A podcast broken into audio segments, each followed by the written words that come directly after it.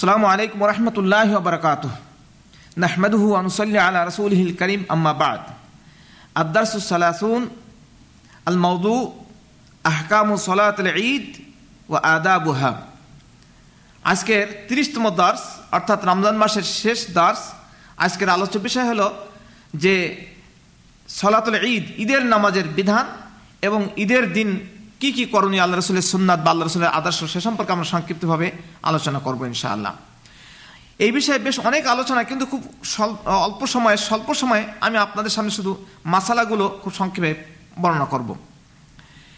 ঈদ উল ফিতরের নামাজের জন্য যাওয়ার পূর্বে কোনো মিষ্টি বস্তু খাওয়া সুন্নাত। ঈদের নামাজের পূর্বে, ঈদের মানে ঈদ উল ফিতরের নামাজের জন্য ঈদগাহ ময়দানে যাওয়ার পূর্বে কোনো মিষ্টি বস্তু খাওয়া মিষ্টি জিনিস, সেমাই বা আরও মিষ্টান্ন কোনো দ্রব্য খাওয়া, এটা আমাদের রাসুলের সুন্নাত। কেন রাসুল্লাহ সাল্লাহ সাল্লাম ঈদ উল ফিতরের দিন খেজুর খাওয়া ব্যতীত ঈদগাহ, ঈদগাহে যেতেন না। আর হুজুর সাল্লাহ আলিয়াল্লাম বেজোড় খেজুর খেতেন বুখারি। ঈদের নামাজের জন্য ঈদগাহে পায়ে হেঁটে যাওয়া এবং পায়ে হেঁটে ঈদগাহ ময়দান থেকে ফিরে আসা, এটা আল্লাহ রসুলের সুন্নাত। ঈদগাহে আসা যাওয়ার রাস্তা পরিবর্তন করা সুন্নাত। আল্লাহ রসুল নবী করিম সাল্লাহ আলী আসসালাম ঈদের দিন ঈদগাহে আসা যাওয়ার রাস্তা পরিবর্তন করতেন। এক রাস্তা দিয়ে ঈদগাহ ময়দানে যেতেন আর এক রাস্তা দিয়ে ঈদগাহ ময়দান থেকে বাড়িতে ফিরতেন। ঈদের নামাজ বসতির বাইরে খোলা মাঠে পড়া সুন্নাত। ঈদের নামাজ বিশেষ করে মসজিদে নয়, বরং বাহিরে খোলা ময়দানে পড়া এটাই সুন্নাত।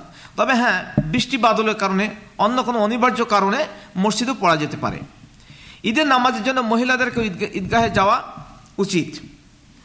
ঈদের নামাজের জন্য আজান ও একামত নাই। হ্যাঁ ঈদের নামাজের জন্য কোনো আজান এবং একামতের একামত আল্লাহ রসুলের হাদিস থেকে প্রমাণিত নয়। দুই ঈদের নামাজে প্রথমে নামাজ এবং পরে খোদবা দেওয়া সুন্নাত।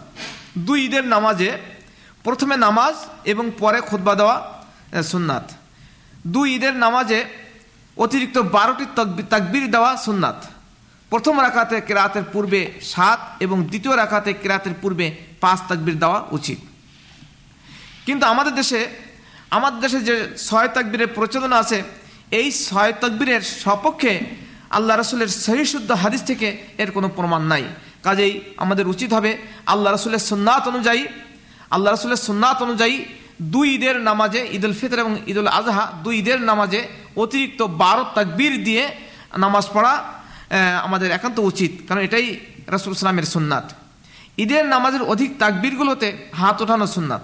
হ্যাঁ ঈদের নামাজে অতিরিক্ত বারো তকবির দেওয়া হয়। এই বারো তাকবীরে তাকবীর বলার সাথে সাথে ইমাম সাহেব যখন আল্লাহ আকবর বলবেন, সেই সাথে সাথে মুসলিমরাও আল্লাহ আকবর বলবেন এবং সেই সাথে সাথে হাত উঁচু করবেন। হাত উঁচু করা, রাফাউল আদায়ন করা, এটাও সুন্নাত। দু খোদবার মধ্যখানে খতিবের জন্য কিছুক্ষণ বসা মুস্তাহাব। ঈদের খোদবা সাধারণত দুইটা খোদবা হবে। দুই খোদবার মাঝখানে খতিব সাহেব কিছুক্ষণ বসবেন, এটা সুন্নাত। ঈদের নামাজের পূর্বে ও পরে করে পরে কোনো সুন্নাত বা নফল নামাজ যায় ঈদের নামাজের পূর্বে বা ঈদের নামাজের পরে কোনো নফল বা কোনো সুন্নাত বলতে কোনো নামাজ নেই। তবে হ্যাঁ কোনো কারণবশত, বৃষ্টির কারণে বা অন্য কোনো কারণবশত ঈদের নামাজ যদি মসজিদে পড়তে হয়, এমত অবস্থায় আপনি নামাজ পড়ার জন্যে মসজিদে কথার কথা নামাজ শুরু হওয়ার দশ মিনিট, পনেরো মিনিট, বিশ মিনিট আগে যে পৌঁছে গেছেন, এমত অবস্থায় মসজিদে তাহিয়াতুল মসজিদ হিসাবে দুই রাখার নামাজ পড়ে আপনি মসজিদে বসবেন নামাজ জন্য অপেক্ষা করবেন। ঈদের নামাজ দেরিতে দেরিতে পড়া, ঈদের নামাজ দেরিতে পড়া ভালো নয়। দেখা যায়, বিশেষ করে সৌদি আরবে মাসাল্লাহ ঈদ ঈদুল ফিতর এবং ঈদুল আজহার মানে নামাজ খুব তাড়াতাড়ি পড়া হয়। এটাই সুন্নাত। আর আমাদের দেশে দেখা যায়, বেলা নয়টার সময়, বেলা দশটার সময় ঈদের নামাজ পড়া হয়। অনেক দেরি করে এটা সুন্নাতের খেলাপ। যতদূর সম্ভব তাড়াতাড়ি ঈদের নামাজ পড়াই সুন্নাত। ঈদুল ফিতরের নামাজের অক্ত ঈদুল ফিতরের নামাজের অক্ত সূর্য কয়েক হাত কয়েক হাত ওঠার ওঠার সাথে সাথে ঈদুল ফিতরের রক্ত হয়ে যায়। ঈদুল ফিতরের নামাজ অপেক্ষা ঈদুল আজহার নামাজ তাড়াতাড়ি পড়া সুন্নাত। পক্ষান্তর ঈদুল ফিতরের নামাজ দেরিতে পড়াশোনা অর্থাৎ ঈদুল আজহা কুরবানির ঈদের কুরবানির ঈদের নামাজ আল্লাহ রসুল সকাল সকাল পড়তেন আর ঈদুল ফিতরের নামাজ তুলনামূলকভাবে ঈদুল আজহার চেয়ে একটু দেরি করে পড়তেন। হ্যাঁ ঈদগাহে আসা যাওয়ার সময় বেশি বেশি তাকবির পড়া সুন্নাত। ঈদগাহ ময়দান, দুই দুই ঈদের নামাজ পড়ার জন্য ঈদগাহ ময়দানে যাওয়ার সময় এবং ঈদগাহ ময়দান থেকে ফিরে আসার সময় বেশি বেশি তাকবির পড়া, এটা রাসুলের সুন্নাত।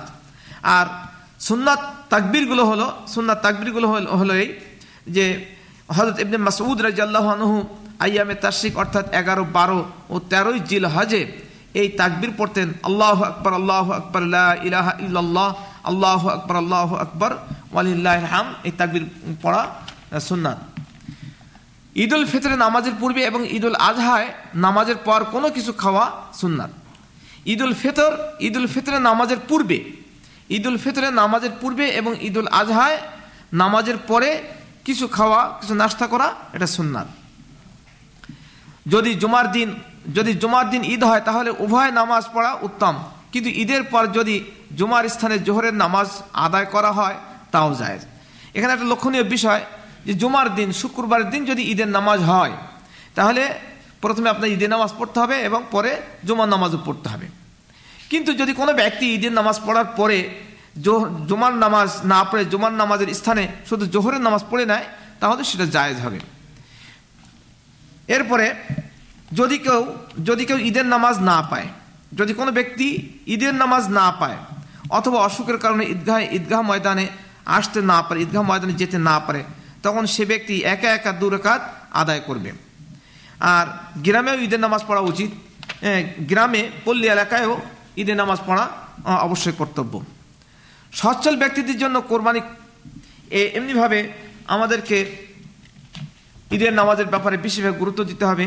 ঈদের নামাজ একটা বিশেষ লক্ষণীয় যে আমাদের দেশে দেখা যায়, আমাদের বিশেষ করে আমাদের দেশে দেখা যায় যে ঈদের নামাজের পরে, ঈদের নামাজের পরে অনেকেই সব বিভিন্ন রকম গান, বাজনা, খেলাধুলায় মেতে ওঠে, এটা কোনো রকমই ঠিক না। আমার দেশে প্রচার করা হয়, ঈদ উপলক্ষে অমুক সিনেমা হলে অমুক বই মুক্তি পাচ্ছে ইত্যাদি ইত্যাদি, এই সমস্ত গান, বাজনার আসর বসে। এটা কোনো রকমই ঠিক না। ইসলামী শরিয়াতের দৃষ্টিকোণ থেকে ইসলামী শরিয়াতে ঈদ, উৎসব, এই দুইটা ঈদ এই দুইটা ঈদ ইসলামী শরিয়াত অনুযায়ী, ইসলামী শরিয়াতের নিয়ম কানুনের ভিতরে থেকে বৈধভাবে যে সমস্ত খেলাধুলা আছে, সে সমস্ত খেলাধুলা করা যাবে।